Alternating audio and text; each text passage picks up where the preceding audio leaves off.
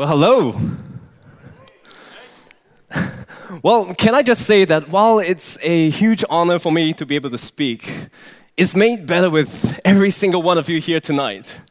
Because the last time I spoke, it was back when we were in lockdown, and it was just me and the camera out the back and a handful of people in the room. But now that you guys are here, boy, is it so much better. My name is Boaz, and today we continue our series in the book of Romans. But to begin, let me pose this question to you Did you know that your relationship with your dentist is much like your relationship with God? I mean, think about it. Like, for some of us, we meet with our dentist on a regular basis. Well, for others, you know, seeing the dentist is a once in a blue moon encounter. Maybe some of you enjoy seeing the dentist so much that you sort of have a spring in your step whenever you go to see him. For the rest of us, you know, seeing the dentist can be a bit of a drag. When I was a kid in Singapore, I really disliked seeing the dentist. Because back then, I'm not sure if they practice this now, but back then, they would extract your baby teeth if they knew that your adult teeth were emerging. That way you save on having to get braces and all that. Well, unfortunately, I had this problem. So every time I went to see the dentist, he would tell me, Oh, I'm sorry, Boaz, we're gonna have to extract that tooth, that tooth, and that other one over there as well. you, you can imagine, as a, as a little kid, going into the dentist, how traumatizing this was. And it went on for years after year. but another reason why our relationship with our dentist is much like our relationship with God. It's in that we have to trust them. I mean, if this is a dentist chair, how vulnerable is it to, to sit on that chair, you know, with leaning back with your mouth wide open? But that allows them to be able to clean your teeth, to be able to uh, identify issues and correct any areas of decay. We have to trust them that with their knowledge and their skill, that they will do what they know is best. The flip side is, if you don't trust them, if you crack open only the smallest mouth for them to access, or, or keep it closed altogether, there's not much that the dentist can do to help you. The same is true with God. If we allow God to, to do things in our life, if we trust Him, if we believe that, that God, in His infinite knowledge and power, will do what He says He will do, He'll do things in our lives that we cannot do on our own. But if we don't trust God, if we hold back and, and resist Him, God is not going to force His way into our lives, but we're a lot worse off for it. Paul, he talks about the significance of, of trusting God and having faith in God in Romans 4. And he draws on the example that Abraham set when he trusted and believed that, that God would do what he said he would do. Uh, it was back in Genesis 12, if you remember, when God promised Abraham that through him would come a great nation. But the problem was, Abraham and his wife Sarah were getting old, and they were still without a child. But as God reveals to Abraham that his descendants would be as numerous as the stars in the sky, Abraham believed God. He put his trust in him that God would do what he said he would do. And we see this. This is why Paul writes in Romans 4 3 that Abraham believed God and it was credited to him as righteousness. Now, there's a lot that we can draw from this verse alone. But what I want to point out here is how Abraham uses, sorry, how Paul uses Abraham as an example for us to show that we are to believe in God just as how Abraham did. We see this at the end of Romans 4 as Paul concludes the words it was credited to him were not written for him alone, not written for Abraham alone, but also for us, to whom God will credit righteousness, for us who believe in him who raised Jesus our Lord from the dead. In other words, just as Abraham believed God, just as he had placed his faith and his trust in God, so too are we to believe in God, to have faith in him. To believe in God, the one who sent his son Jesus to pay for, for, the, for our sins and our wrongs. Now that's all well and good. Like, you know, Abraham believed God, so like we're supposed to believe in God and all that. That's all well and good. But what does it mean to believe in God? I mean, what does it really mean to have faith in God? Is it simply believing that God exists somewhere out there? Does it mean that because I read in the Bible that Jesus came all those years ago and that I believe that that happened and I believe that the Word of God is true, that that is believing in God? Is, is that what it means to have faith in God? Some of you are probably thinking, uh, isn't it? Isn't that what it means to believe in God? Well, yes, it, it, does mean that. It does mean that we believe that God is everything that He revealed Himself um, to be in the Bible. It, it does mean that. It does mean that we believe that because we read in the Bible that Jesus came, God in the flesh, to die for our sins as a man. That that's all true. Yes, that is what it means to believe in God. But is it possible that believing in God is more than just accepting that the Bible is reliable and true? Is it possible that more than just mere facts, that any non Christian can believe is true? That faith is meant to change me somehow? Well, great question. Because today we're going to explore the pages of scripture to see what does it mean to have faith in God. And of course, there's a lot of different aspects as to what it means to have faith in God. But in the time that we have, let's just have a look at three. Three different things of what it means to have faith in God. And to help us make sense of these points, I've mirrored these points to our experience at the dentist. So, for example, the first point we can make is that, like sitting on a dentist chair, faith in God means we are personally invested.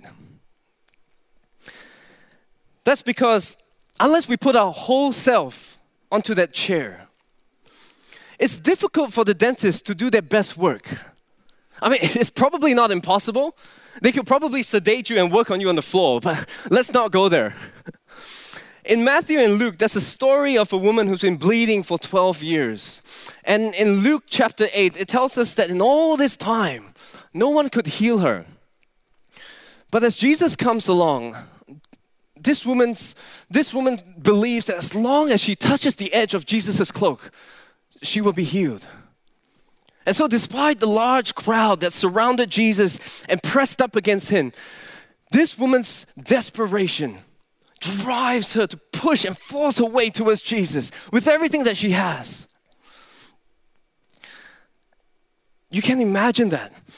Imagine the large crowd, she probably had to squeeze through a, a few tiny gaps, maybe bump a few arms along the way, push a couple of hips just to squeeze through the tiniest gap to oh, touch the edge of Jesus' cloak. It wouldn't have been easy. But this woman's desperation and her determination to get to Jesus with everything that she had, believing that Jesus had the power and the authority to bring her healing, saw her healed.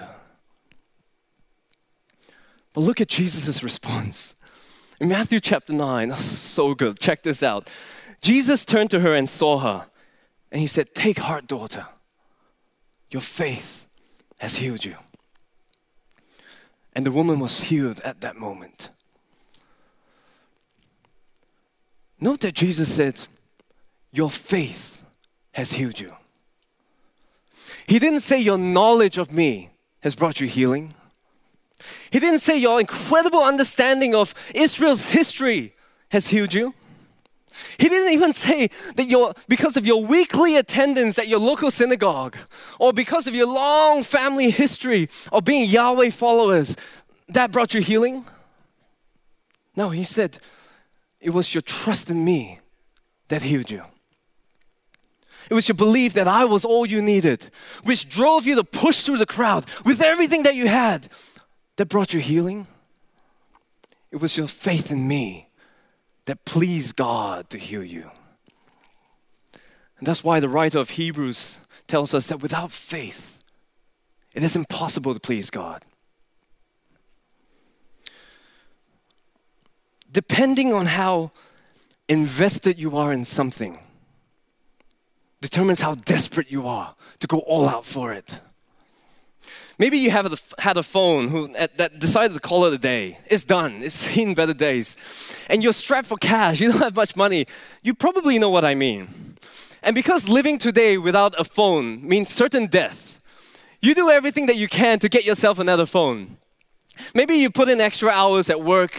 Um, if you're looking for a second-hand phone, maybe you're looking online every day, maybe even every hour. And if you're bidding in an auction on eBay, you make sure you're right there at the end so that you're the highest bidder. Because how much you want something determines how desperate you are to pursue it. And can I be real with you for a second? For some of us, coming to church and believing in Jesus has just become a thing that we do or say. Like we've just gotten so used to just saying the right things and attending church gatherings and all that. But if we're really honest with ourselves, like really honest, whether or not Jesus actually lived or died doesn't significantly change the way that you live your life. Can you imagine how different churches would be if every Christian and every believer was as desperate for Jesus as this bleeding woman was? Like, how much more vibrant would our worship be? How much warmer would the hurting and the, and the lonely feel as they step through these doors? How much more could God do through you? Take Jesus away from your life. How desperate would you be to get him back. Because, like sitting on the dentist chair, having faith in God means you are personally invested. And secondly, like opening wide for the dentist, having faith in God means you are submissively obedient. If you sat on the dentist chair and all you did was not only the opposite of what they told you to do, but actually told them what to do, I think the dentist would probably ask you to get out. Being submissively obedient here means that we recognize who's the dentist and who's not. Or in this case, having faith in God means that we recognize that He is God and that we are not. The Bible is filled with stories of people who had faith in God. And in fact, in Hebrews 11, it's, it's filled with people who, who had incredible faith in Him. And as a result of their obedience, they saw God do some pretty miraculous things through them. Take, for example, Noah. Remember, he built an ark and he saved his family and a whole bunch of animals. Moses, he obeyed God in and out of Egypt and experienced some miraculous things that God did through him. And by faith, the walls of Jericho fell. And of course, we have Abraham who obeyed God. By faith, Abraham obeyed God when he left his hometown to go somewhere completely unknown to him. Abraham trusted God to do the impossible at an old age, to have a baby. And he demonstrated his faith in God when God tested him to sacrifice Isaac, his son. So it's no surprise that, that Abraham's faith pleased God, so much so that it was credited to him as righteousness. But that's not to say that no, having faith in God is a walk in the park. In fact, every person in the Bible who had that, that faith in God, who took that step out of faith, didn't know what was going to happen next. Noah he didn't know if he was going to be permanently labeled the, the neighborhood lunatic for building this gigantic cruise ship in the middle of the desert. Moses, he wasn't sure how the Israelites were going to be freed from Pharaoh's grip. And, and who builds a massive wall? Oh, sorry, who walks around a massive wall again and again in hopes that it will fall? Trusting in God can be the craziest thing to do at times. But ironically, trusting in God is also the safest thing to do. It's like when you have a tumor that needs to be removed. It's crazy to think that someone needs to cut you open to get that tumor out. I mean, it's, it's crazy, isn't it? But it's the safest way to keep you alive and well. because leaving that tumor in there, it's, it's not only dangerous, it's, it's life threatening. But in the hands of a skilled surgeon, with someone who is knowledgeable and, and, and skillful, with what seems crazy and scary, is ultimately the safest place to be. In God's hands, the safest place to be is sometimes in, in the craziest things He asks you to do. Like to take the initiative to mend a relationship, or to call off a relationship, or to give half your savings away, or to invite that new person at church out for a meal or, or over to your home for coffee. It's, it's, it's difficult. I get it. It's, it's, it's not one of the easiest things to do. It's, in fact, it's, it's crazy when you think of it. Like, I mean, is it going to be awkward? Is it going to be uncomfortable? Like, how am I going to save up to pay for my wedding? And, and will I have time to do everything that I, I need to do? Well, quite frankly, I don't know. But if He's tugging on your heart to do something that seems crazy, why don't you trust Him and let Him show you? Because, like opening wide for the dentist, faith in God means you are submissively obedient. And thirdly, like remaining seated on the dentist chair Faith in God means we are resolutely committed. Imagine halfway through on the dentist chair, you stand up and you walk out. And after five minutes of after Googling on your phone for a second opinion, you decide that you're gonna sit back down again. But only to stand up two minutes later to walk out once more. If I were your dentist, I would probably lock that door and not let you back in. Just as well, I'm not your dentist, right?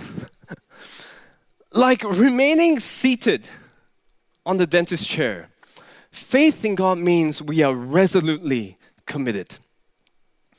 But what does it mean to be resolutely committed?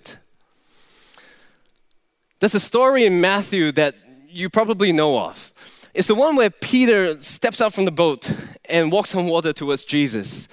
And as the disciples see Jesus walking on water, Peter says to Jesus in Matthew 14, Lord, if it is you, command me to come to you on the water.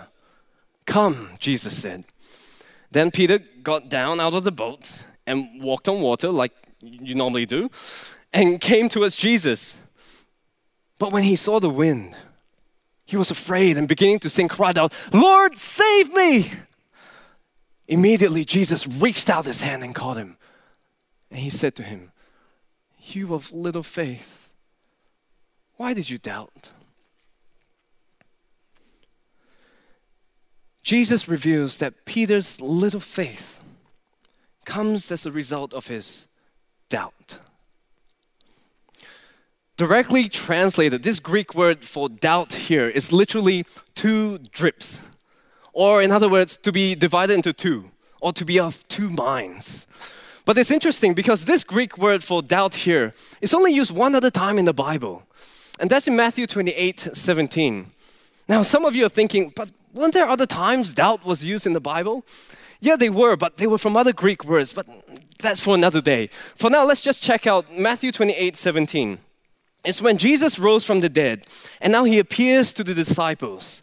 And so it reads, when they saw him, they worshiped him, but some doubted. Remember Peter. Peter's just experienced the supernatural hand of God walking on water. But then he saw the strength of the wind and then doubted. Here we have the disciples. They just witnessed the super hand, supernatural hand of God, the risen Savior. But they couldn't accept the possibility that a human can be raised from the dead, and so they doubted two impossible supernatural experiences that should not happen in the natural world, but they did. These disciples, they witnessed it. Peter, he experienced it. And so, even though they had two first hand encounters of God's supernatural hand in their lives, they couldn't accept that that should happen. That that shouldn't be possible. It makes you doubt that God can do the impossible. That's what doubt here means. The reason why we have little faith is because we doubt that God can do the impossible in the world that we live in, even though we've already experienced that. it's like when my son and I went to the swimming pool the other day. I tried to coax him into jumping into my arms at the pool, you know, as all dads do. and even though he knows that I can catch him and carry him from all the times we played together, there's this natural fear and instinct in him that says, no, no, no, the, the, the, the water's scary. Daddy won't be able to catch me. I'll just go back to the shallow end.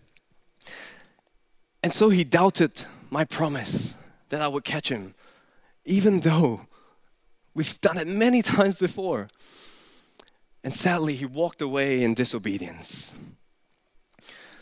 I wonder if there's any of us who's experienced something like that before. Where you've seen someone's life completely transformed because of Christ, or how you were saved from certain injury, or worse, death, or how doors open up that you didn't even knock on. Like you've either witnessed or experienced God's supernatural hand in your life or someone else's life, and you know it was real. But then God prompts you to do something that just seems so illogical and risky and scary. Like how you're struggling to pay the bills and ex- your expenses, but God has put it in your heart to put Him first by setting a portion of your income as a tithe. Or how God prompts you to pray for a colleague who's been difficult to be around. And by pray, you know that He means face to face.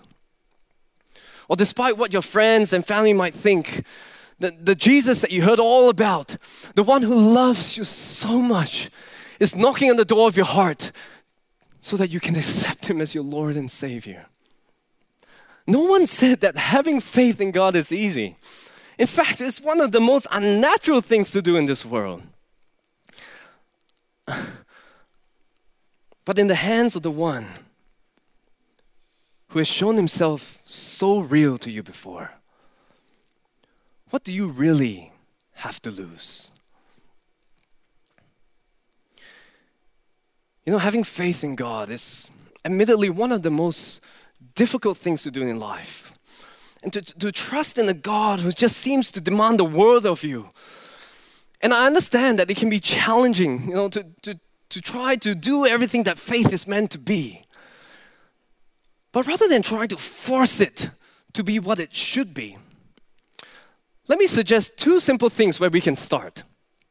If, you're struggling in your faith in God and you're, you're trying so hard to get it right, let's start with two simple things where we can have faith in God. The first thing we can do is that you need to admit that you don't know everything and never will. We know if we say that we have faith in God, that we're supposed to, to, to trust Him.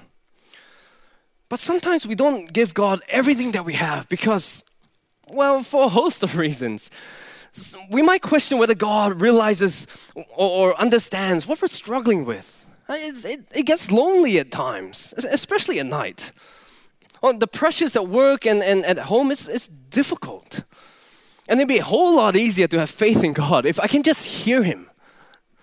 Or sometimes we struggle with trusting God because we need to know every single detail of how God is going to see us through, or to be assured of the outcome.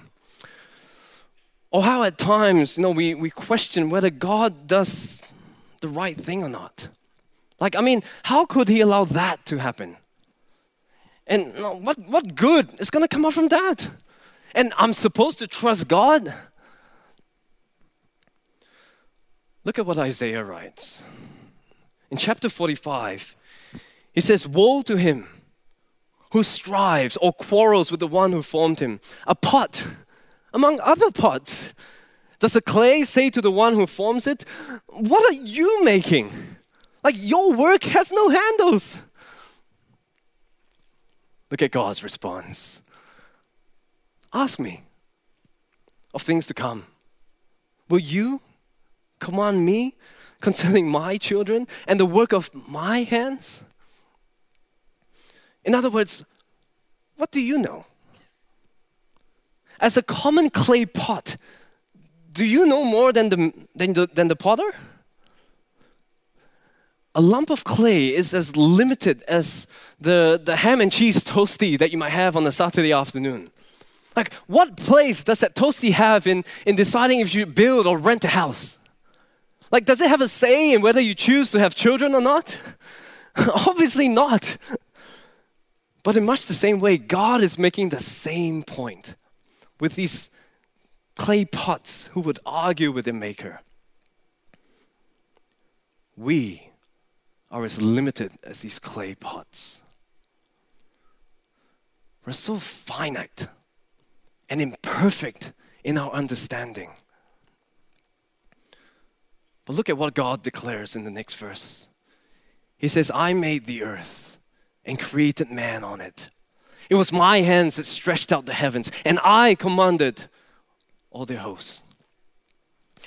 We don't know everything, and we'll never know everything. But that's okay. Because what you do know and what you have seen is enough for you to trust in the one who does know everything. So let God be God as you trust Him and admit that you don't know everything and never will. And secondly, adore the one who does know everything and always will. You know the wonder of not knowing everything? Is that it's not your problem to know everything? But the one who does know it all, the one who made the earth and created man, the ones whose hands stretched out the heavens and, and commanded all their hosts, he does know everything. Like Isaiah in chapter 40 reads, Whom did he consult? And who made him understand? Who taught him the path of justice and taught him knowledge and showed him the way of understanding? God already has knowledge of all things. The things you're going through, He already knows. There's nothing that you're going through that He hasn't already seen. There's nothing in your, in your life that He doesn't understand. But even as the powerful God of all creation, He also loves you deeply, more than anyone else in your life. Otherwise, why did He send His Son as a ransom for you? He did it because He loves you more than you can possibly imagine. Paul tells us in five, Romans 5 8 that God demonstrates His love for us when He sent His Son to die for us, even though we were still sinners. Church, He loves you, He cares for you. So adore Him. Adore Him, church. Let Him be the reason that you do all these, these crazy things because He loves you. Much like when you fall in love with someone, you do things that you wouldn't normally do, right? like, I remember when Suen and I, when we were first getting to know one another, we'll do everything that we can to be together. Even when she went away on a trip with some of her friends, like we would chat late into the night, and, and no, Suen not wanting to disturb other people. I remember, remember she took her laptop and went into the kitchen, opened the kitchen sink cupboards, and slipped the laptop underneath, just so that we could chat late into the night. That's the sort of crazy thing your love interest does that shows you that she's worth marrying. I'm just saying, all right? I'm just saying. Adore the one who loves you by doing crazy things to please them. Because without faith, without trusting God, without obeying God, it is impossible to please Him. Today, as we close, I know there are some of you who are ready to live a life of faith. But at the same time, I know there are some of you who will, who will do battle with this, wrestling and, and, and learning what it means to truly trust in God. And I pray that with God's loving hand that we will all come to learn to trust in Him. But I just want to encourage everyone with what Jesus says in, in Luke 18. In a world where there's great injustice around us, Jesus promises us in verse 8 that I promise you that God will see to it that His chosen ones get justice and quickly. However, when the Son of Man comes, when Jesus comes again, and don't miss this church, will He find faith on the earth? In other words, Jesus is saying, Will I find anyone who will live the life for me? Will there be anyone on earth who will respond to my call? If Jesus returned right now, what will he find in you? We don't know when our days on this earth are up. But one thing that we do know is that one day this life will come to an end and we will stand before our Maker. But I pray that the faith that He finds in you will be pleasing to Him because you adored Him to live your life entirely for Him. So, Father, we pray that right now in this place, with every head bowed and every eye closed, Lord God, Father, we make it our prayer tonight that we will, lose, we will choose to live a life of faith because we are personally invested because we are submissively obedient and that we are resolutely committed. Because, Lord God, we don't know everything and we'll never know everything. But, Father, you know it all. And we praise you that you know it all. And, Lord God, won't you just help us to live a life that, that, that pleases you? Live a life that adores you by doing crazy things, Lord God. Because, Lord, this life is not for us, this life is entirely for you. So we thank you, Lord God. We praise you. And we pray all this in Jesus' name. And everyone said, Amen.